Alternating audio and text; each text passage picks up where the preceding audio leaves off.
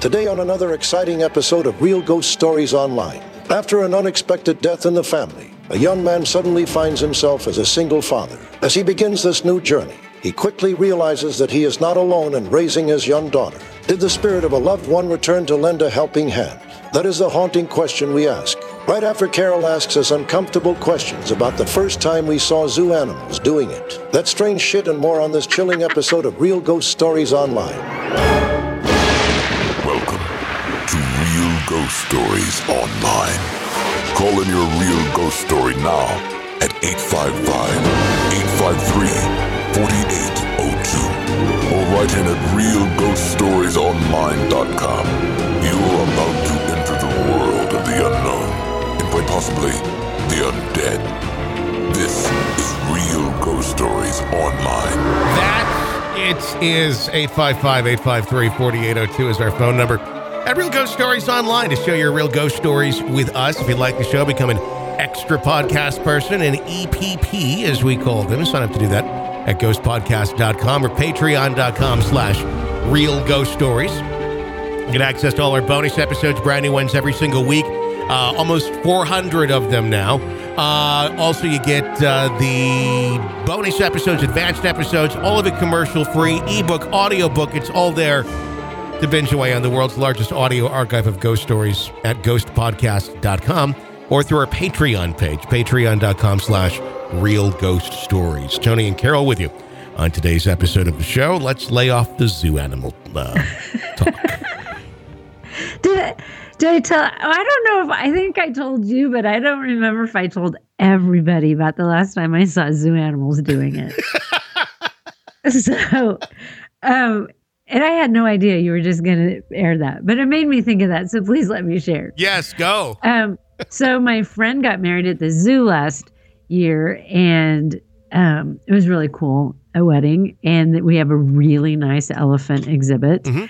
And so she gets married at the elephant exhibit. It's really nice. It's catered, and there was this um, app that you can download. And so while you're at the wedding, all of your pictures go directly into this wedding album. So I'm taking pictures, me and all my friends, all this stuff. And then um, it's kind of that in between part between dinner and before they do the fun stuff. So everybody's kind of watching the elephants, and these elephants start doing it. so I'm like, oh, that's hysterical. So I'm snapping pictures to send them to my niece, and I'm like, man, I'm at my friend's wedding at the zoo, and this is happening. Ha ha ha. And then my friend's like, yeah, um, didn't you download the app? like, oh crap.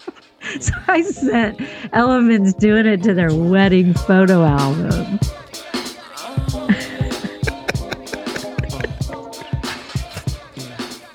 Is this elephant doing it song? It's LL Cool J doing it. doing it and So doing it I and doing it wild. Doing after it. after the wedding and they got back from their honeymoon, I was like, yeah. So, um, was I hopefully not the only one that took pictures of the elephants doing it? She's like, no, there's only one other person. And I'm like, well, of course it'd be Brett and me, but it was just so funny. I'm like, I thought a bunch of people without thinking would have taken pictures. I think they were all remembering. Oh my app. god! Wow, that could have been like totally like the like the, the the cover of the wedding album too. Just the elephant. Right? I showed it to my mom, and my mom's my mom got to laughing really hard, and she's like, "Well, I hope it brings him some good luck with having kids." I hope it brings him some sort of luck. With having kids, she thinks it's a, a sign of fertility. Oh I'm like, well, maybe. Just because they're having Okay. sex doesn't mean there's fertility. This is the uh remember this in the nineties when they would make remixes of everything? This is the uh the elephant remix of LL Cool J's doing it. Um I think it was uh The zoo remix. it was it was um yeah. Oh, God, It was it was the wild zoo remix of this song. It was uh, Def Jam, Def Jam, animals. Animal Planet, yo, Def Jam, and Animal Planet. It was Animal Planet was doing all those remixes back in the.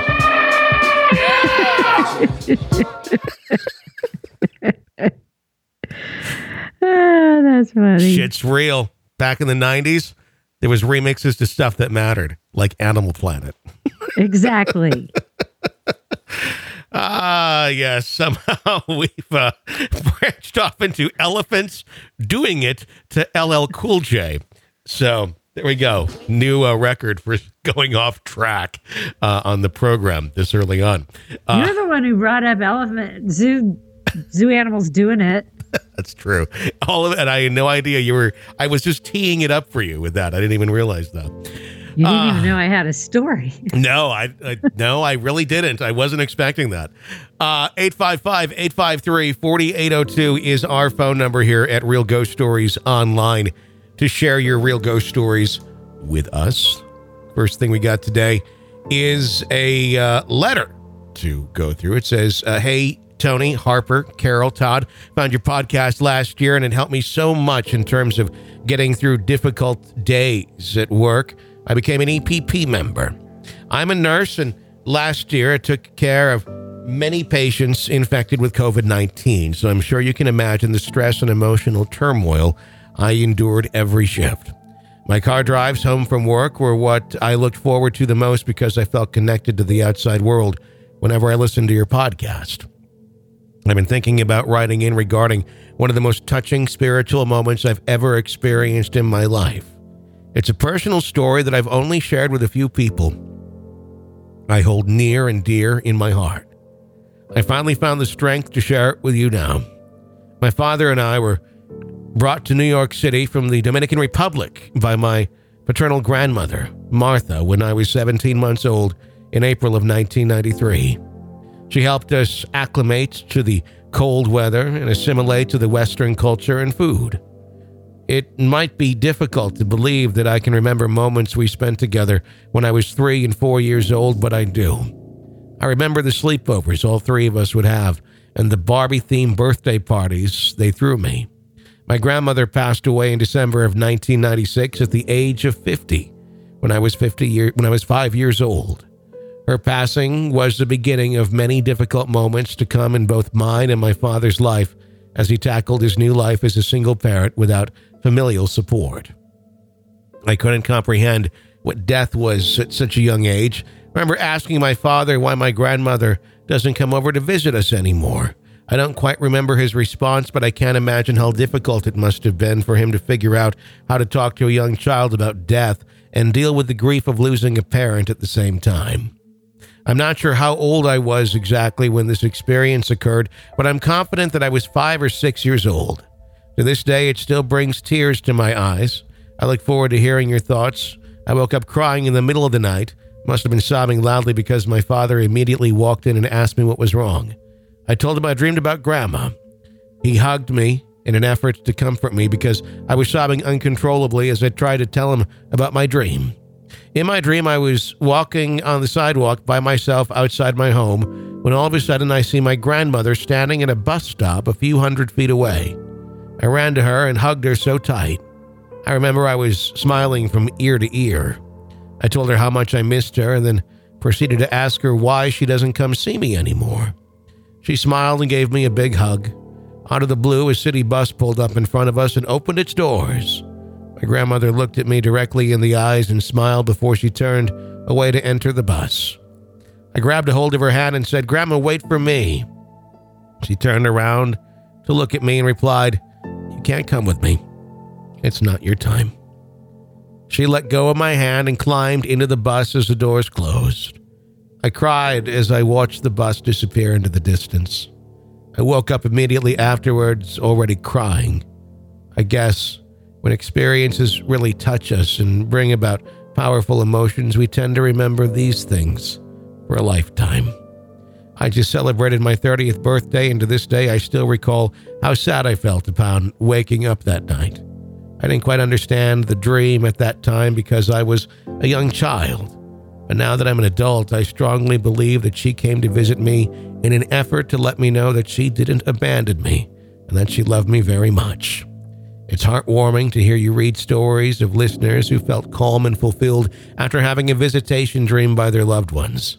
I wish that would have been the case for me because I still feel sad every time I think about that dream. I hope that I have another visitation from her at some point in my life. Thank you for all that you do. I appreciate you all. Stay safe. That makes me sad that she or he is still s- sad about that dream Yeah. because it's a really a beautiful dream. Mhm. But I wonder if when the dream happened, they were so young that it made it was sad because a dream like that is going to be sad. You're going to wake up from that and feel sad, but then you know, sometimes through grief with some time that dream becomes kind of be- rather beautiful Yeah. And um in a, in a in a, more profound. It's more than just a dream. It's like you know you really did have a visitation.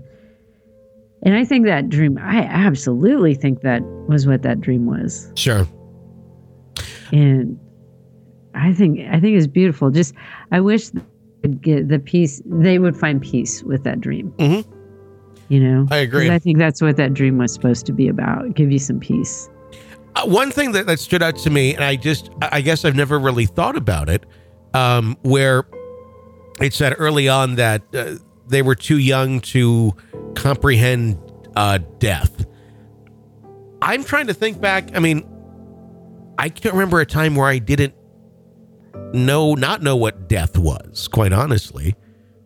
You know, though, I could see that if if no one in the family or and you're, you know, if you're four or five years old and you haven't gone through any experiences yeah. like that, I- yeah, I guess that makes maybe your parents don't want to like bring it up. It's like, Yeah. oh, by the way, you know, like you really love me, but one day I will die, and that means you will never see me again. So maybe it just, you know, it they hadn't needed to explain that yet Yeah. because that's kind of a need to know basis when you're really little. Yeah, I guess it wasn't around where I was. I think that was pretty much make the kids understand life pretty quick. Because I, I mean, I think we all knew like, you know, our parents will die someday and we'll die someday, and uh, I mean, this is like shit they'd like teach you like in Sunday school. I think when I, was, Well- you know, and it was like it was kind of fire and brimstone shit. If you go to if you Yeah. go to Sunday school, there's a lot of dying going on. I remember like doing like a coloring book where it was um uh like what was it like Lot and his wife running out of Sodom and Gomorrah and like one of them his wife looked back and then turned into a pillar of salt and there's like fire coming down from the sky and this so we're literally the the drawing of the coloring was was the woman who turned into a pillar of salt as the family is fleeing with um like shards of fire coming out of the sky and this town burning in the background like what a great story. Where's the donuts? well, I remember when I, so when I was really small, I would say in the five six range, Mm-hmm. because I don't remember tons. Like we've discussed before, I remember things, but Yeah. I don't remember lots and lots of things. Yeah. But my dad was from Rocky Hill, Connecticut, and we were living in Massachusetts. He was in the Air Force. And we would go visit his family, and his dad was always in his bed in the bedroom dying. And it was, and we always had to go in and see my grandfather who was dying. And so that was a very, for me, like, that was very young age. Like, Yeah.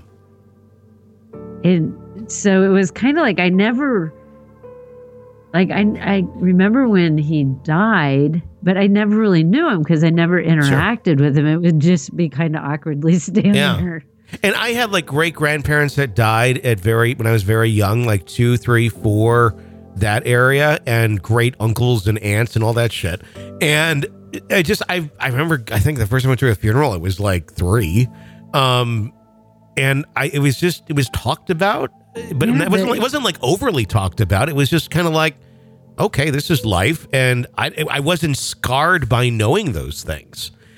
But I just wonder if you know, with that being just young and innocent, and the con the conversation had never come Sure. up. Yeah, I mean But I even see then, it's yeah. a, you know, it's such an abstract concept, death, and you know, I don't. you're going to heaven, and what is Oh, that? Yeah, sure. When you get there, but I don't know. I mean, I think like Harper was like, she knew what death was. She was out in the driveway, like smashing bugs. It's like I'm killing the bugs. You know, the next thing your daughter's gonna be a serial killer. exactly. That's what my mom That's told where me. that leads.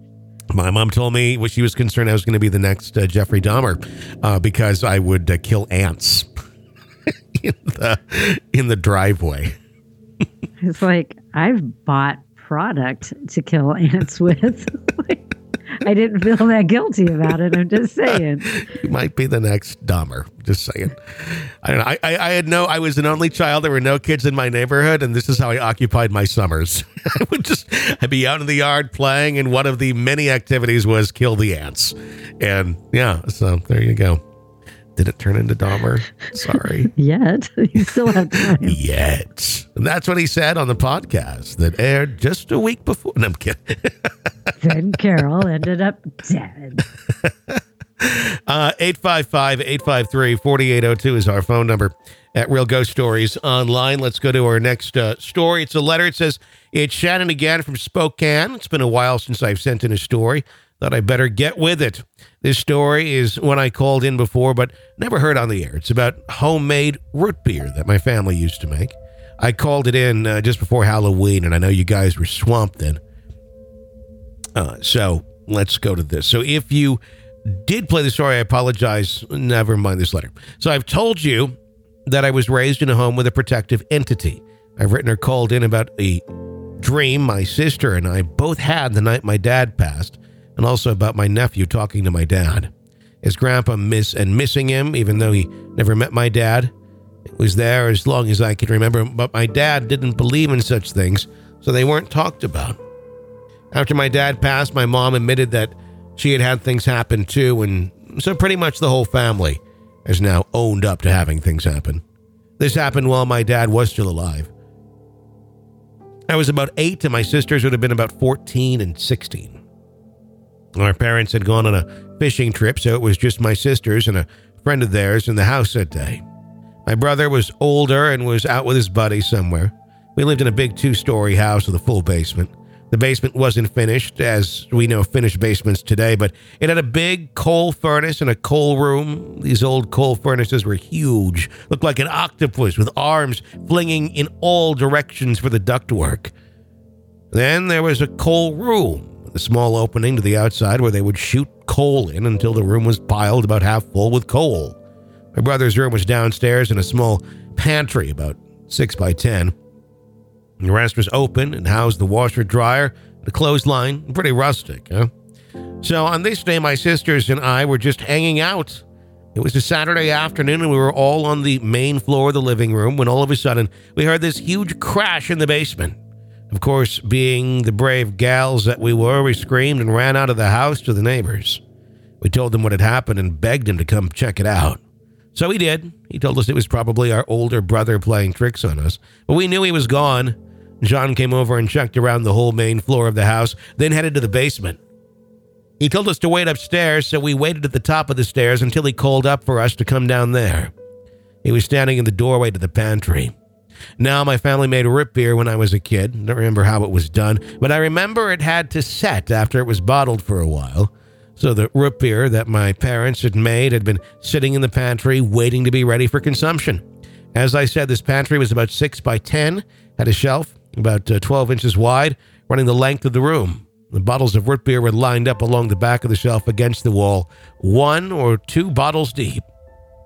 John, our neighbor hero, showed us that the root beer had merely fallen off the shelf and broken or exploded, as carbonated stuff can do.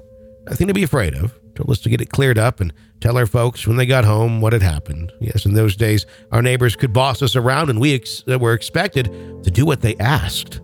So we started to get it cleaned up, but that's when we started realizing that these bottles couldn't have just fallen off the shelf. The shelf was still solidly anchored on the wall. The root beer and glass were directly underneath the shelf. No root beer was on the shelf itself or up the wall behind the shelf. The soda pop had exploded. It would have gone up the wall, come down and drenched the shelf. And actually, the glass would have been on the shelf rather than under it. The wall and the shelf were dry. The root beer had fallen off the shelf. The shelf would have had to become disconnected from the wall. It was still solid on the wall. If there had been vibration enough for the root beer to jiggle forward, enough to fall off the shelf, wouldn't we have heard more than one crash as a few bottles at a time fell until more jiggled forward to fall? And why didn't others jiggle off the shelves of the pantry before? Okay, even if it did vibrate off the shelf, it would have fallen directly to the floor in front of the shelf, but all the liquid and glass was under the shelf near the wall. We discussed all these things in great length as we cleaned everything up. We even tried to talk to John about it, but he wouldn't even talk about the weirdness of it. Fell off the shelf, and that was that. When our parents got home, we told them about what happened. They agreed with the neighbor. It had simply fallen off the shelf. I talked to John and thanked him for helping us, but never would discuss any other options about what happened. I always wondered if John ever admitted to himself that it was weird. As I said, my dad didn't believe in the paranormal, or wouldn't admit it. While he was alive, my mom went along with his beliefs, but after he passed, I did talk to my mom and she agreed that it was strange. Though she never saw the mess, so could only go by what my sisters and I had told her.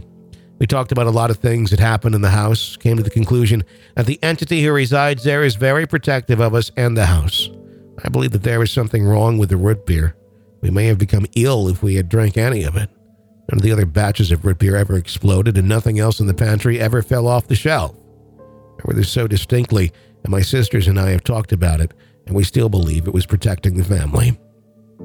It isn't so bad to have a built in protector in your home once you get used to it. Thanks for letting me share, and thanks for bringing all of us believers together. Blessing to everyone and your listeners. Shannon from Spokane. Thoughts on that one? It's hard to really say because I totally get why he comes over. He probably didn't pay that much attention to the root beer on the ground. It's mm-hmm. like, oh, root beer fell down. End of mystery. Yep. And then the parents are like, they didn't see anything. Root beer fell down. Shit happens. Mm-hmm. You know, so I get why they reacted the way they did. Because he might not have paid that much attention to how it fell or they're cleaning it up. So they're seeing it very differently. Sure. But I don't know. Like sometimes shit falls and it's like, I don't know how that happened or why that happened, but it did. Mm-hmm.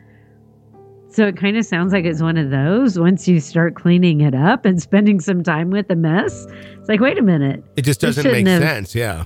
Yeah. This shouldn't have fallen like that. Yeah. It's like the idea of them falling because of the carbonation, plausible, yeah, idea that happens. But it's not plausible as to why it it did the damage it did where it did. It, it, right. it doesn't make any sense. And so, like, he comes over and gives it a quick look up. That's yeah. your mystery solved. See you later, kids. Yep. Clean that up. And when you're a parent and you're doing 50 things at once and your kid's trying to tell you that the bottles shouldn't have landed that way, you're like, hey, whatever. No, I'm like, I got to go unpack. I have to do 50 other things. Right. Just clean it up. Like, yeah. whatever you want to believe, cool. Like, I'll let that be your mystery. But, yeah. you know, yeah. One of those things that, uh, makes you wonder like things like that when they happen how often do we just you know brush them off and, and never take a second look to really go wait a second. And then the moments pass and we never get a chance to do that. Well then i think that you don't always want to see it. Yeah. And it's like okay this is weird. Clean that shit up. Move on. Like i want to see it. You know what i mean? It's like yeah. can't deal with it Oh yeah, I, mean, I have enough going on. Yeah. I do not want to live in a haunted house today. Exactly, and it because it, it's one of those like if you see it and you were like you, then you kind of have to believe it if it's exactly. yeah, that's true. Uh, 855-853-4802, our phone number here at Real Ghost Stories online to share your real ghost stories with us. Hi. I am a long time listener, first time caller. Um, this just happened to me and my friend Rachel. Since I don't want to use our real names. I will. I am going to be Marie from New Mexico, and I'm here with my friend Rachel. We are both firm believers, and we like to consider ourselves very spiritual, and we like to consider ourselves empaths also. So this experience actually just happened within the last 20, 30 minutes. And we thought it would be a great time to call and to tell you guys our story.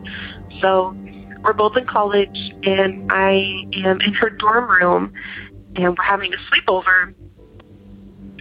And Rachel goes and she turns off the lights, and I just look around the room, and I see this tall, black, huge figure, and the shoulders are hunched over, and the face is huge. It looks like a cross between a human and a wolf.